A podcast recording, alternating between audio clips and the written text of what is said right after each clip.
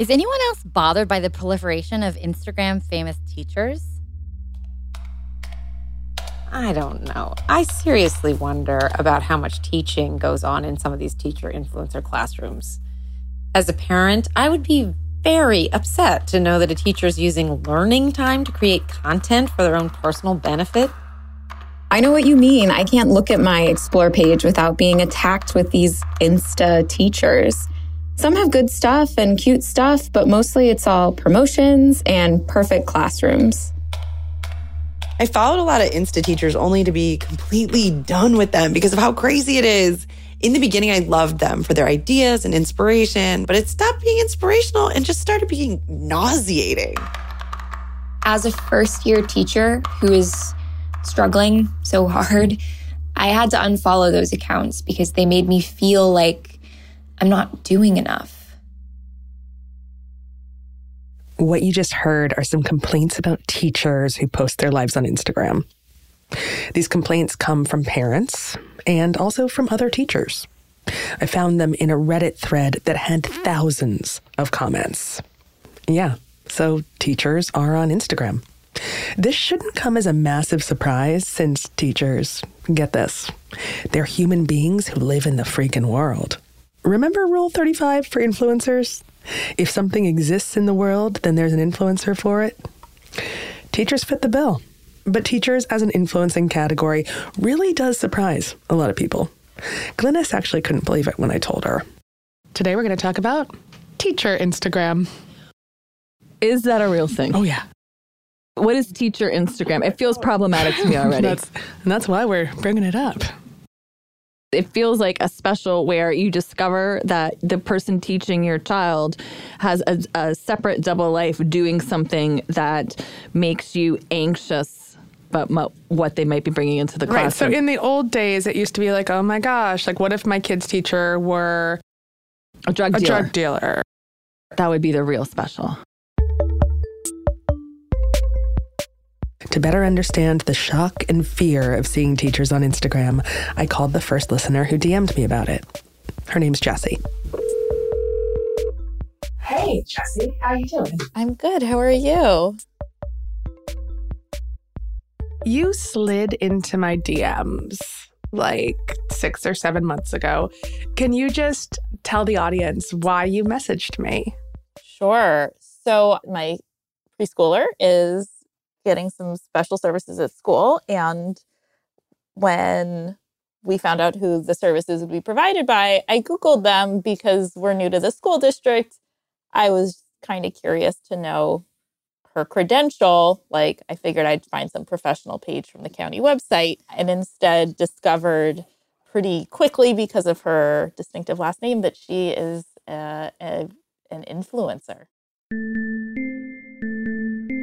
Yeah. So what was that discovery like for you to be like, oh, the woman who will be teaching my kid, helping my kid in school is putting parts of their lives out there on the internet? The part that also felt hard is I'm uncool. You know, like during the pandemic, I moved from the city into the suburbs.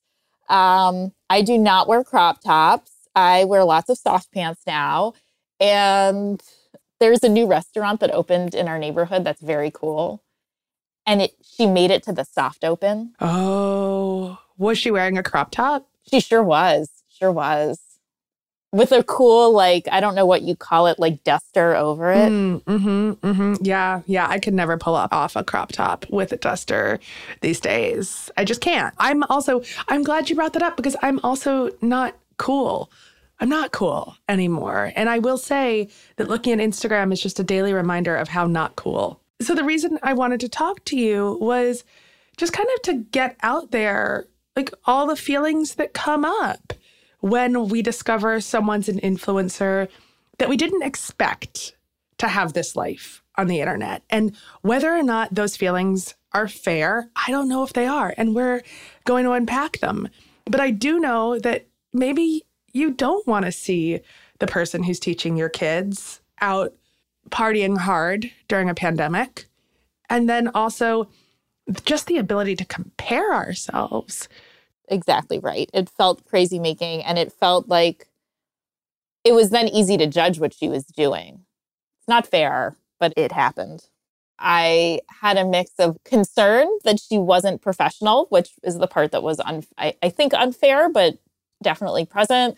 And also kind of curious, like, what's her motivation and why is she, like, into selling crop tops and Botox on Instagram by night if by day she's helping kids?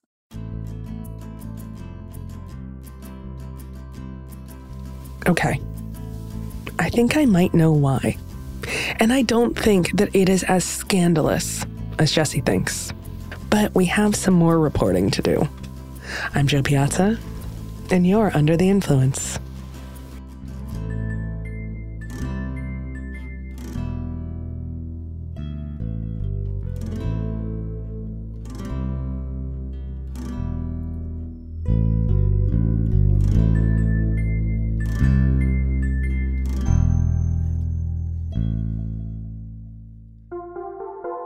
Episode 3, Rule 35.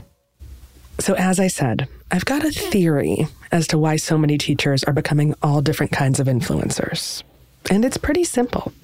Frankly, I'm just going to throw out a little bit of wisdom right here. We don't pay teachers enough in this country. We do not pay them well for the very important job they do teaching our children. If you don't pay someone well, they need a side hustle. Of course, I told Glynis this because I tell Glynis everything. Hi. I probably tell Glynis way too much, but she was also completely fascinated by this. So we're bringing her further along on this journey today, you, me, Glynis, to talk through my thoughts.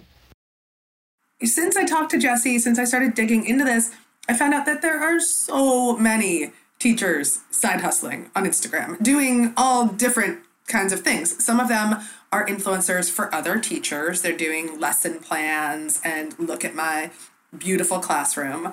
But others are like, you know, the teacher of Jesse's kid who are, you know, selling Botox and crop tops. And there's other ones that are travel influencers, fertility influencers. But I understand why they do it. They do it because we're not paying teachers nearly enough to, one, support themselves, and two, pay for all of the crap they need for the kids in their classroom. I can't stop thinking about that video that went viral of the teachers in South Dakota. There was, it showed up and it was at some sort of fair. It was a hockey game. It was a halftime game. Mm-hmm. And this game, right, was that they were going to dump a ton of cash money onto the ice. And then the teachers would scramble for it. And it was money to improve their classrooms. And there's just this video of these 3 or 4 teachers on their hands and knees scrambling for these dollar bills, like in a rush.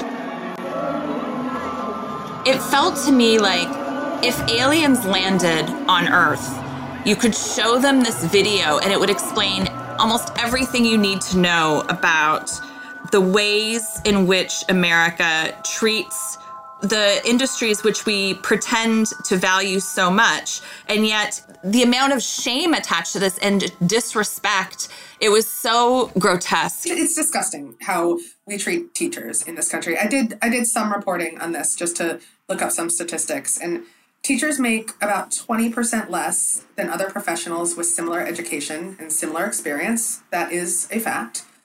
In many parts of this country, teachers actually live below the family living wage. And so, of course, teachers are going to try to make some extra cash by shoving it down their shirts at the halftime of a mid-level hockey game. And in so many ways, I mean, this happened in the middle of a pandemic where teachers are bearing the brunt along with mothers. It's the two roles that we fill to caretake children, which is mothers are being punished by having their children at home, which I know you know, Joe. And teachers are being punished and asked to risk their health by having kids in school. And then you just watch this frenzy over this and you just think, like, how much lower can we force people to go in an effort to not just support themselves, but to support children? Yeah, that video is a dystopian nightmare. And our educational system has simply failed teachers. And like most things in this world, Instagram is trying to fill in those gaps. These teachers that are hustling on Instagram are doing it to make up for the fact that we don't pay teachers enough. That's why they're doing this. Absolutely. Jessie was real aware that she was being judgy, and I get it. I would be a little bit judgy too. I'm a total judgy asshole. But it goes to show that people get freaked out when someone they don't expect to see on Instagram is on the Instagram. It's a lot like when I was growing up 1,000 years ago, and I saw my teacher in the supermarket, or worse, at like the town pool, and they were wearing a bathing suit, and it's all like, oh my God, you're not supposed to be a human being who has thighs. But I also think it's because there aren't any guidelines about any of this anywhere yet. We don't know what to do or what to think. And Glenn S. brought up a really, really good point. Why do parents need to look at a teacher's Instagram account anyway? I think there is a bit of like a church and stateness. Like, does the teacher want the kids' parents following them on Instagram? This feels like there's no rules. That's the thing. So what I want to explore is if your day job is a specific thing, taking care of children, or as a hospital worker, like, you know, a person that is... What if your gynecologist was an influencer in some other... You'd give me something to talk about during my pap smear. That's true. So... like, what are the boundaries? Like, what day jobs is it okay to be an influencer, and what day jobs is it not? When I started doing the research into teachers on social media, my first question was, like, what are the rules here? What are the school rules? Yeah, the school rules, but then also the legal rules. Like, what are the actual legal boundaries of what teachers are allowed to post? And also, what are their protections? Exactly. Like, will the school protect them? Or are there legal protections that say, no, a school can't fire a teacher for something that they post on Instagram, even if parents feel uncomfortable about it? What are the parameters of how a teacher is allowed to act on Instagram? Exactly. So what is the answer to this question? Did you find out? I love it when Glynis asks if I found something out, because of course I found it out. I can't not find it out. It is like the best and worst parts of me that I have to keep chasing down answers to these questions. What I found out is that it is a real gray area. Like most things about women on the internet, it's confusing. And I got another inkling of this when I talked to an influencer named Karen Jeffries. Karen is a fertility influencer. That is also Rule 35. It exists in the world. It exists on Instagram. There's a whole world of fertility influencers. When Karen was having trouble having a baby, she started an Instagram about it. Her account, which is @hilariouslyinfertile, I'm really into that handle, by the way, completely blew up around 2018. She's got nearly 100,000 followers. She's even written a book about fertility. She is a hardcore fertility influencer who talks about things on her account like uteruses and ovaries and sperm. Now, in Karen's other life, she's a 4th grade dual language Spanish and English teacher in a public school outside New York City. When her Instagram account got really popular, she started to get nervous about her job.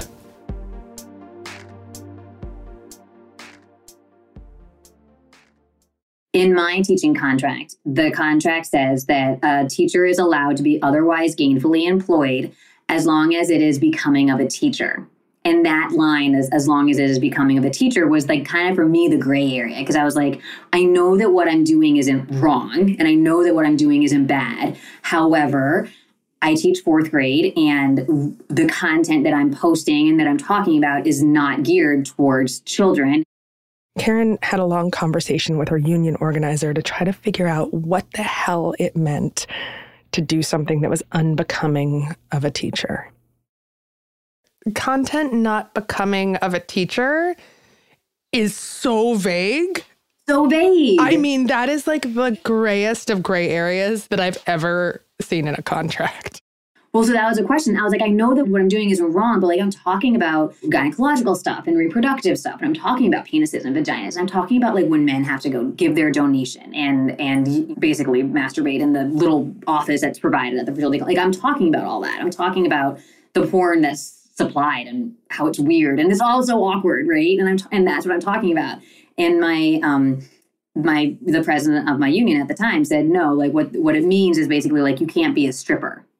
That was the analogy that he told me. And I was like, okay, like I'm not being a stripper, but like I'm also talking about this other stuff too. It was really interesting.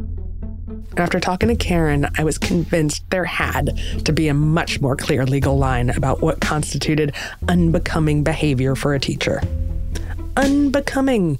Like there has to be some kind of legal explanation of this somewhere in the legal archives place where people make up rules for the world. I also assumed that there had to be some kind of legal protection for teachers about what they were posting on social media. That's part of the Constitution. Yeah? So I found myself an expert on teachers and their First Amendment rights, specifically when it involves social media. But first, a quick break.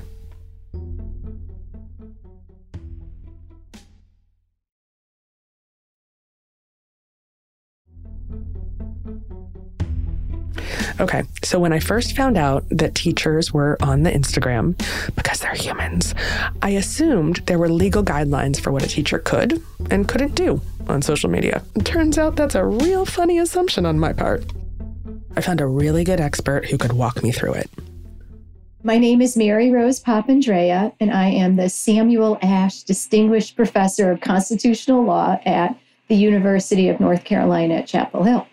That is such a fancy title. I love it. I asked Professor Papandrea exactly how the hell she fell down this rabbit hole of social media. How did any of us get here, by the way? And she told me that it was like most things in life, by accident.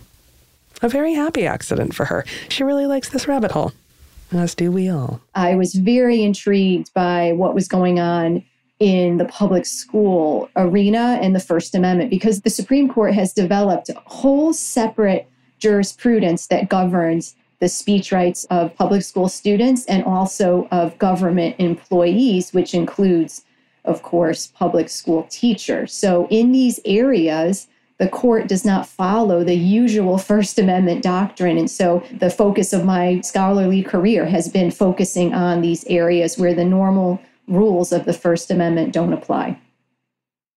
I found Professor Papandrea from an article in the North Carolina Law Review. It was titled Social Media, Public School Teachers, and the First Amendment. It sounds very, very serious. And she totally had me at the introduction. It is riveting. And it starts by describing how some school teachers have been punished by their schools for their social media accounts. Here's a bit. Ashley Payne was a 24-year-old public high school English teacher in Georgia when her principal called her into his office to tell her that she could be suspended because of content on her personal Facebook page. The objectionable content? Standard tourist photos of Payne drinking alcohol in European beer gardens and cafes, and the fact that she attended, and this right here is my favorite line in the whole article, a trivia contest called Crazy Bitch Bingo. First off, I want to go to Crazy Bitch Bingo. Yeah, me too. That sounds fun. Sounds so fun.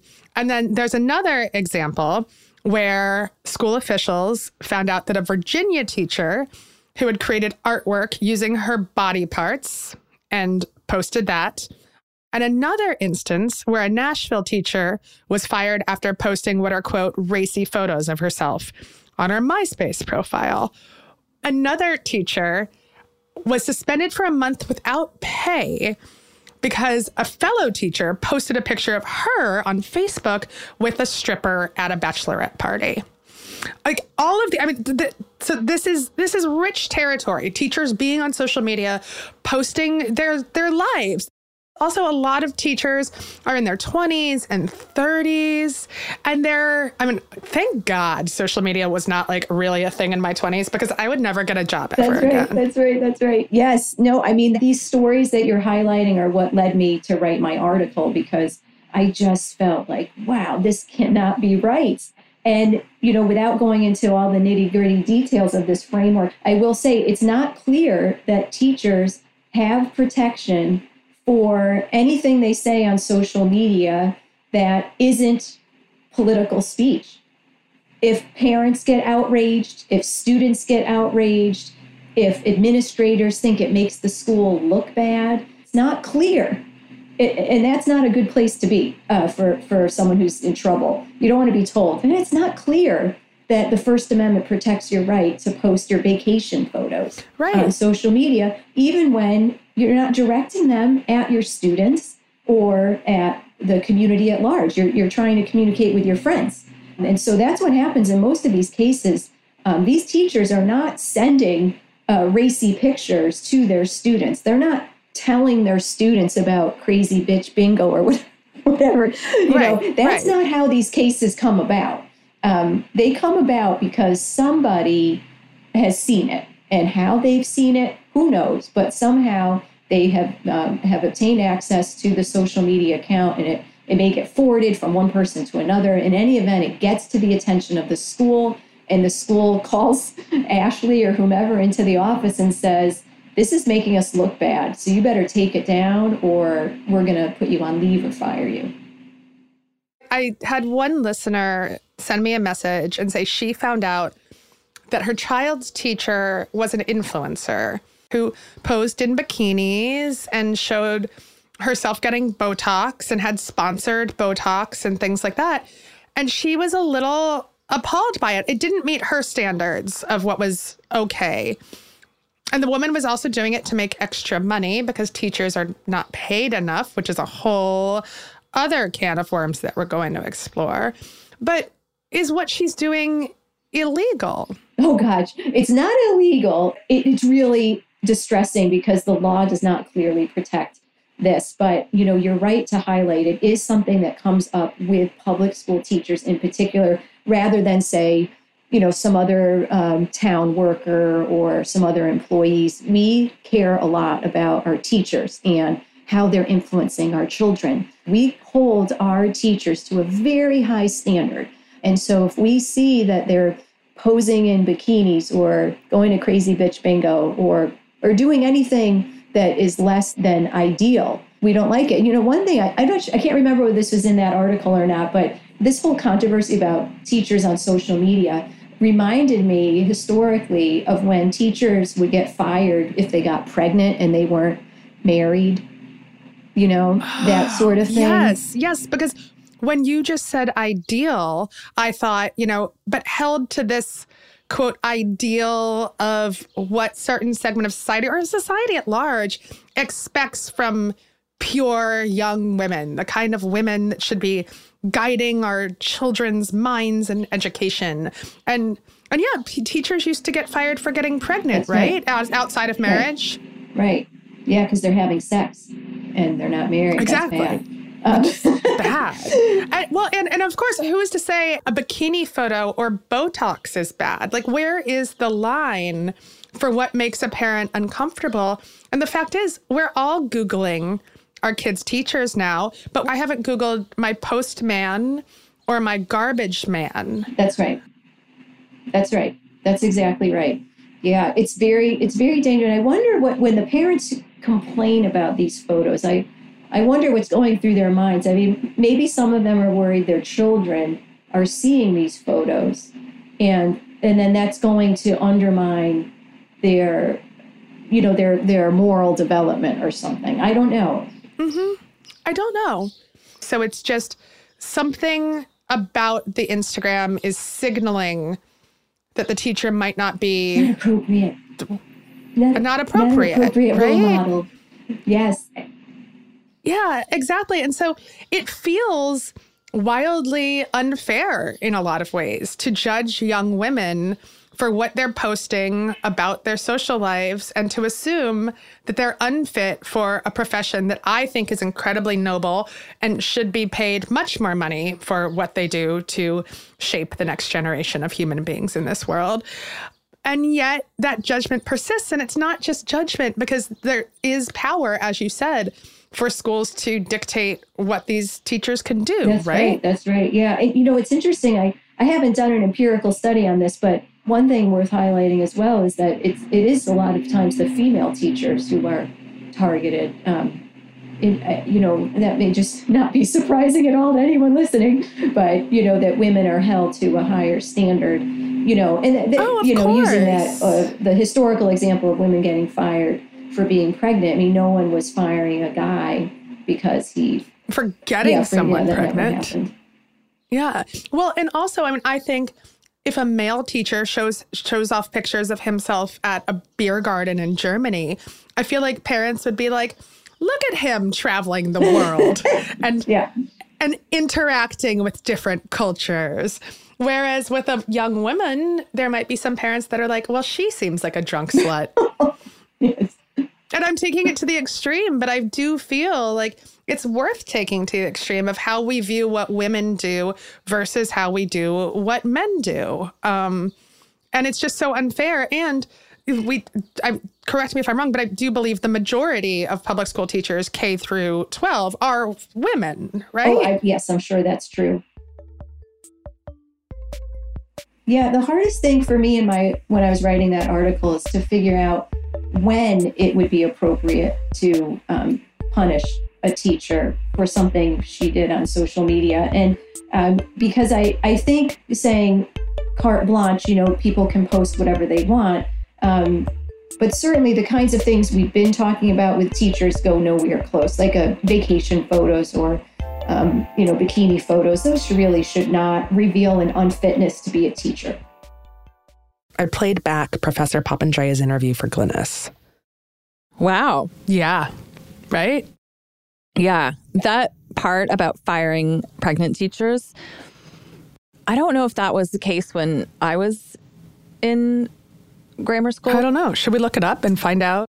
Yeah, although I went to Catholic school, and I'm pretty sure, and this might actually still be the case, that you not only getting pregnant outside of wedlock is grounds for dismissal, but like living with your boyfriend who's not your husband. But isn't that like wild? Here is an actual headline from June 28th, 2021. An unmarried Catholic school teacher got pregnant. She was fired. Oh, so I'm remembering correctly, and I don't even need to remember because it's still happening. And I bet their argument is it's on religious grounds. But regardless of that, it's crazy to me the way we treat teachers. It's insane. We trust our children's well-being to teachers and then treat them so terribly and offer them zero protections in a world where, as we watch every day, there's so little protection in the public sphere anyway. So you give them no resources, and when they turn to the internet to try and generate some for their classes, it leaves them vulnerable to... Anything. Yeah. To public castigation, to losing their jobs, to losing their entire safety net, to... It's amazing any of us leave the house, honestly.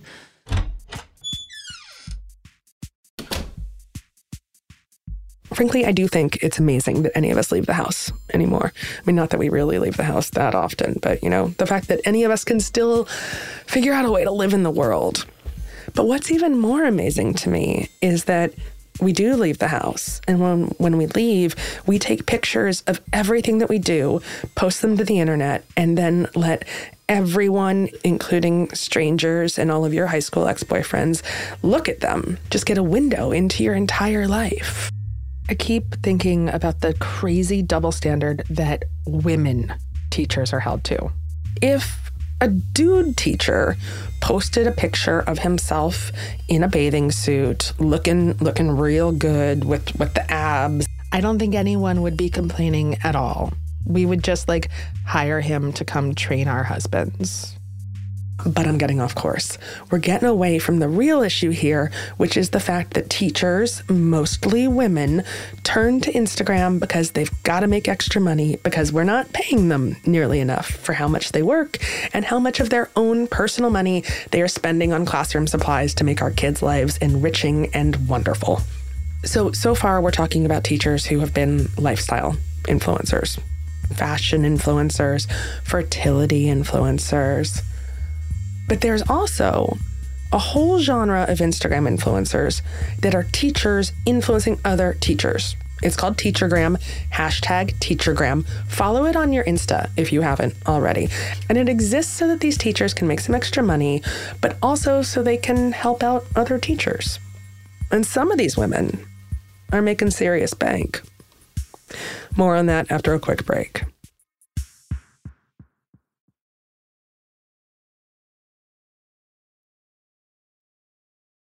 Hi guys, this is Mrs. Woolley in fifth. You may know me from TikTok, Instagram. In my classroom, I always repurchase. First are my U brand pens. I get them at Target, but I think you can buy them elsewhere as well. They write so smooth. So my students are obsessed with the song Havana, so I turned it into a Skip counting song. This is how we count by fours. I can count by fours. 4, 8, 12, 16, 20, 20. Those are the dulcet tones of Teachergram. This is a place where teachers influence other teachers. It is a way for teachers to have a side hustle in a pretty wholesome way. And if it wasn't for that Reddit thread at the beginning of this episode, I would find it pretty hard to believe that any parents objected to this kind of influencing at all from their kids' teachers. But apparently, some do. Someone hates everything. I reached out and I talked to a lot of Teachergram influencers, and I found one who I think really encapsulates this world, who was really excited to talk to me about why she does this and why she wants to influence other teachers. Off of my teaching salary, I could not have paid my rent and my living expenses. Like, I didn't even have a car payment. I didn't have debt from college, like literally just my typical living expenses. So for me, the only way I was even able to make that move is because I had that supplemental income. That's Michelle Emerson. She's a second grade teacher and a very good entrepreneur. She's got 173,000 Instagram followers on her account Pocketful of Primary and more than 500,000 subscribers on YouTube. She sells various products like attendance trackers for virtual learning, email templates to go to parents, and all other kinds of teaching resources and organization products to make teachers' lives easier. She does it all on social media, and her business is freaking thriving. I will say that 3 years in, I matched my teaching income, and I remember that was like a shock. I didn't think it was possible when I started it. I remember telling my parents that was a goal, and they were like, all right, Michelle, good luck. But I was able to match my income 3 years in. And then beyond that, it's just continued to grow, which was interesting because it went from like my side hustle to really my main source of income, which again, took off the pressure of I can work in whatever district I want, whatever school I want. It's not about the paycheck. It's I want to find the right fit for me, and it takes off a lot of that stress and pressure. What I really wanted to know was how Michelle got here, how she got onto the Teachergram in the first place. And her story was a really familiar one if you listen to season one. Michelle got on social media because she was trying to navigate a new job. She wanted to figure out how to be a better teacher, and she wanted some community. As a new teacher, you have your instruction from college, but you get into the classroom and it's a totally different ballgame. And I was in a district where we didn't really have a curriculum. I was having to do everything myself. And so I needed as many ideas as I could get. I wanted ideas for classroom management because it's not a topic you receive a lot of instruction on in college. It's kind of like, well, you'll just figure it out in the classroom. And then I got in the classroom, it's like, hold on, I'm struggling in this area in terms of those routines, those procedures, those different incentive systems that you can implement. Oh, that's so interesting because we heard the same thing from mom influencers in season one, that so many women trying to find out how to be moms, right? That they were like, there's no, like, I know how to set up my baby shower registry and I know how to paint my nursery, but I don't know how to manage my time or manage my own emotions. And so they were looking for community. So do you think that a lot of teachers were looking for community? Because let's be honest, being a teacher is fucking hard. I think community is a huge aspect of it. I know for me, that's something I found a lot of solace in because I didn't connect very well with my team teachers during my first year of teaching. They were a fair amount older than I was, and I just didn't connect with them. And so being able to find these other teachers who were around my age or even older where they had more experience and I could kind of look up to them, but then also these people who were going through the same thing I was. It was their first year of teaching or even student teaching. And I felt like for me, that was more like the realistic version. So I could see like, here's the ideal. And then here's also kind of the real side of it that I can better relate to. Right. Are those kinds of things taught to you when you're getting a bachelor's? Not at all. And for me, after my first year of teaching, knowing how much I struggled. And it's because college does not adequately prepare you for what the classroom is like. And then all of a sudden it's like you're pushed out of the nest and it's like figure it out on your own. And that's really hard. And I didn't feel like enough teachers were talking about that, about the struggle that comes along with it. And so my goal kind of became, you know what, if I can make someone else's first year of teaching easier because they better understand the realities of teaching, then it's all worth it. Since then, Michelle has turned her Instagram, her lesson plans, and all of the products that she makes for teachers into big business. I mean, I will tell you, she still does not love the term influencer, which is fair. We've talked about that before. When I hear the term influencer, to me, an influencer is just someone who promotes other people's products. And in my opinion, I'm like, I have my own brand. I have my own business. And that wasn't what I initially set out for. I mean, I started selling teacher resources because I needed money. I was spending a ton in my classroom. What she's saying here is not that she needed money to live on, even though she needed that. We all gotta live. She needed money for teaching supplies for her classroom. And I still can't wrap my head around the fact that teachers have to pay for their own classroom supplies. It's gross. It's just gross. Yeah, that was one of the biggest shockers going into my first year. I knew I would be spending my own money. I just don't think I realized how much. I want to say my first year of teaching total, I probably spent minimum $5,000 out of my own pocket. God, really? Because you see these pictures of classrooms and it's like, you're not given any of that, at least in most cases. I'm sure there are schools and districts where they do provide a lot, but I walk into an empty classroom. I have to get the bins and containers to be able to organize all of my supplies. I had to purchase a lot of the supplies out of my own pocket. And when I had students coming to school that didn't have certain materials, I'm going to supply that for them. Right. And I don't think that we think about that. And then the fact that we think about the teachers aren't being paid nearly enough, that, you know, it can be precarious to think, all right, can I make rent this month? So by having this second business, the second career almost, have you been able to become a lot more financially secure and then comfortable in doing what you do love?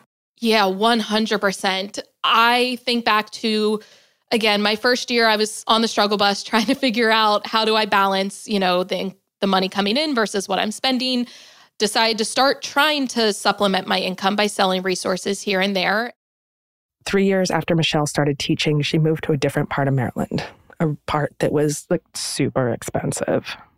My teaching income went up by like $2,000 or $3,000. It wasn't a significant increase, but my rent to the dollar doubled.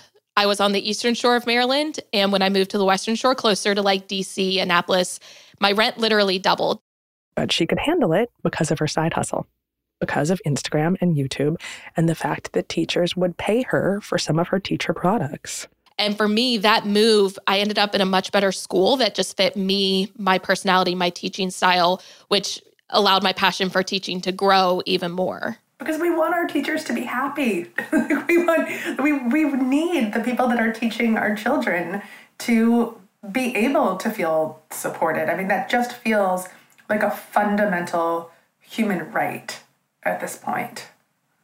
Yeah, and I think one of the biggest issues when it comes down to teachers and the income, it's all the work behind the scenes that people don't even see and the number of hours outside of just contract hours that go into those lessons and go into just being a teacher. And so when you're constantly overworked, you're putting in all of this time, all of this energy, and not only does your paycheck not reflect that, but you kind of have this feeling of like not being appreciated. It's like no one even notices the work that you're doing. And I think that's another way social media in general can kind of highlight those realities, and parents can better understand like all the work that goes into what the teachers are doing. So I'm scrolling through your Instagram. I mean, this is essentially just like a beautiful magazine of what it is to be a teacher. Like this is like real simple, but in teacher world, everything is very bright and it's just like very, is that a cupcake with poop on top?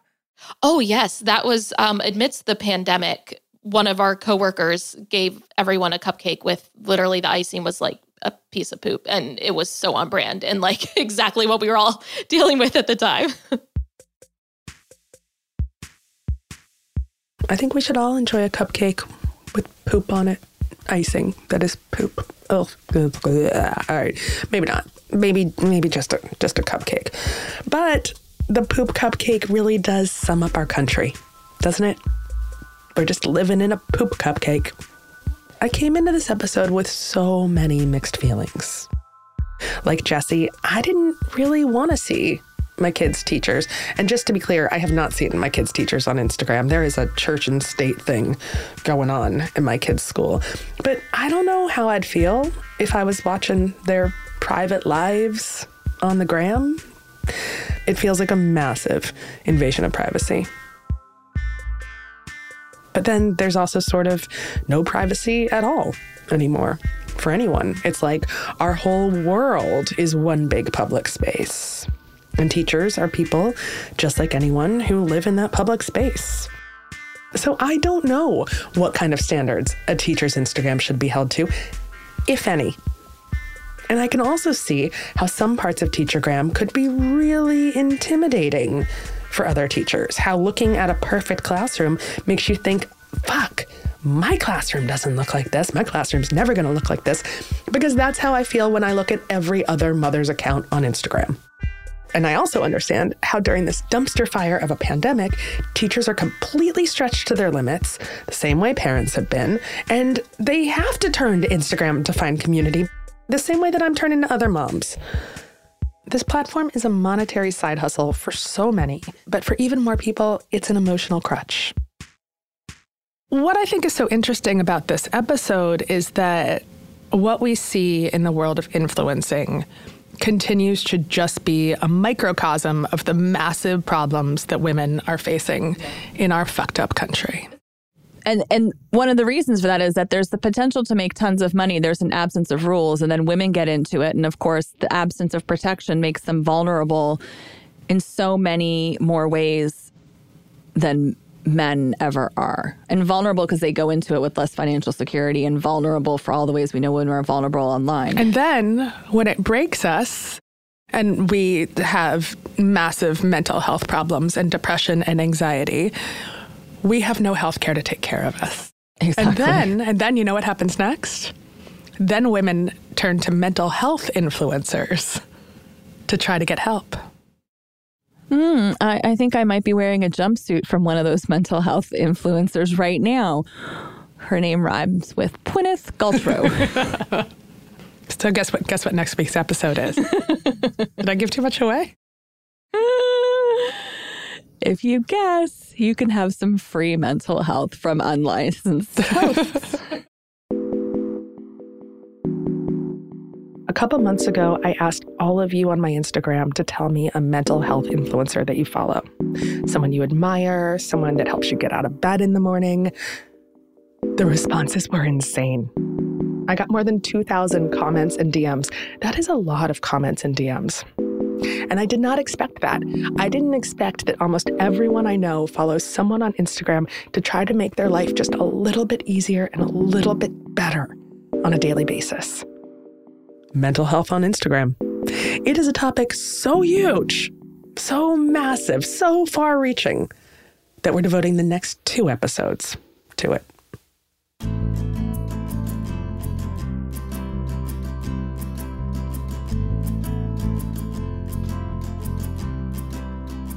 If there's a tightrope of 50% good, 50% can do public harm, I feel like mental health influencers kind of thread that line and lean towards the harm side. Moms are desperate for support, and there's not a lot of options for the type of support people really need, and when they find it, they want more of it. Mothers, we are the hardest on ourselves and the hardest on each other to continue to feed into the myth, because no one's given us permission to say, you know what, this sucks. This is really hard. Yeah, I think my baby's cute, and then the rest of the time I feel like I made a huge mistake and I miss my old life. See you next week. Under the Influence is hosted and reported by me, Joe Piazza. Our senior producer is Emily Marinoff. Glynis McNichol is our editor. Abu Zafar is our producer. We got additional production help from Aaron Peterson, and our associate producer is Lauren Phillip. Sound design and mixing from Jackie Huntington. Our theme was composed by the wonderful Jessica Kronchich. Additional music by Jessica Kronchich and Jackie Huntington. Anna Stumpf is our consulting producer, and we are executive produced by me, Joe, and Nikki Tor. Special thanks to Christina Everett, Julia Weaver, Lindsay Hoffman, Anna Stumpf, and Morgan Lavoie for being the very angry voices of our pissed off parent Reddit thread.